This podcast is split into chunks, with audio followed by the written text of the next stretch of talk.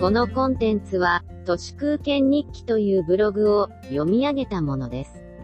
2021年1月20日水曜日、平安時代に疫病が流行った時は、昼に血を吸わせて治療したらしいのですが、現代のワクチンなんかも本当に、そんなものでなんで効くのかわからないわけで、私のような一般ピープルには、昼とワクチンの差は、あんまりないのではないかなと思ってしまいます。インフルエンザの予防ワクチンも、普段はついついスルーしています。注射という、肌に針を刺すなんていうソリューション、いつまで残っているのかな、早く陳腐化されないかなと思います。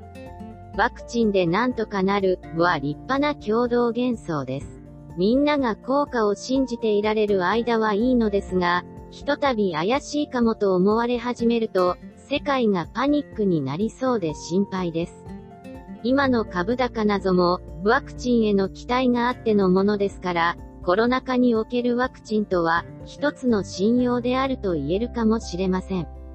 ワクチンの効果が、これからデータが揃って確実に信用されてくるのか、それとも逆に失望となるのか、集団心理の行方はまるで読めません。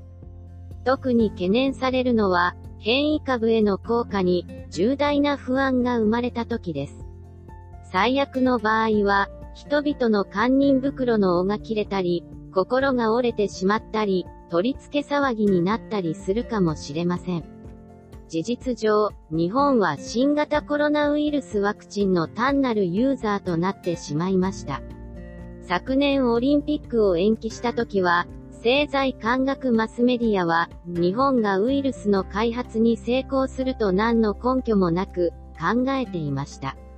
その見込みが外れたことが、ボディーブローのように効いてきます。おそらくはファイザーに、足元を見られて、法外な請求をされていると思います。舶来のぼったくりウイルスのロジスティクスを担当するのは、河野太郎ですけど、菅義偉、河野太郎、小泉進次郎、甘利明、三原淳子などなどの地元である神奈川県は、すでに深刻な医療崩壊を起こしており、これから先は搬送できる病院もなく、自宅で死ぬ感染者が増えてくるようで、ワクチンのロジスティクスより、まず地元神奈川県の医療崩壊を何とかしろよと思います。政財官学マスメディアは戦前、戦中のプレイヤーのまんまなので、今もなおロジスティクスの概念がないと思います。大体想像できるのですが、今頃、医薬や医療ロジスティクス系の会社には、霞が関の若手官僚からの、全く要領を得ない問い合わせや、命令なのかご相談なのか、意図の不明確なご連絡がいっぱい来てるはずです。しかも今時、電話で、こう言ってはなんですが、受験勉強ができても、仕事できるわけじゃないから、パニックになると、破滅へとまっしぐらです。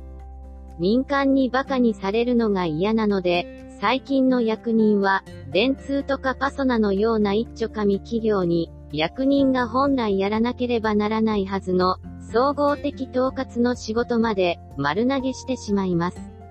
アベノマスクなど典型でしたけど、要は国民のお金を無駄に使う、発注者に過ぎないので、金の権限を握る財務省だけが強くなります。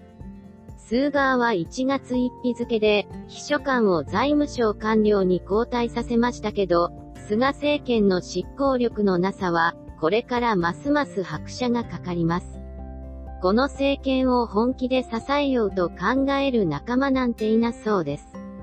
何もかもが動かなくなり、情報も上がってこなくなり、そんなサボタージュに怒り狂っているうちに、4月下旬の衆参両院の補欠選挙で惨敗したりすると、スーガーおろしが止められなくなるかもしれません。来年の今頃どころか、ゴールデンウィークの状況も読めませんね。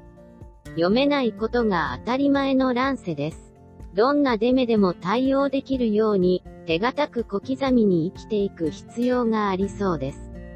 以上、本日も最後まで誠にありがとうございました。人の行く裏に道あり花の山。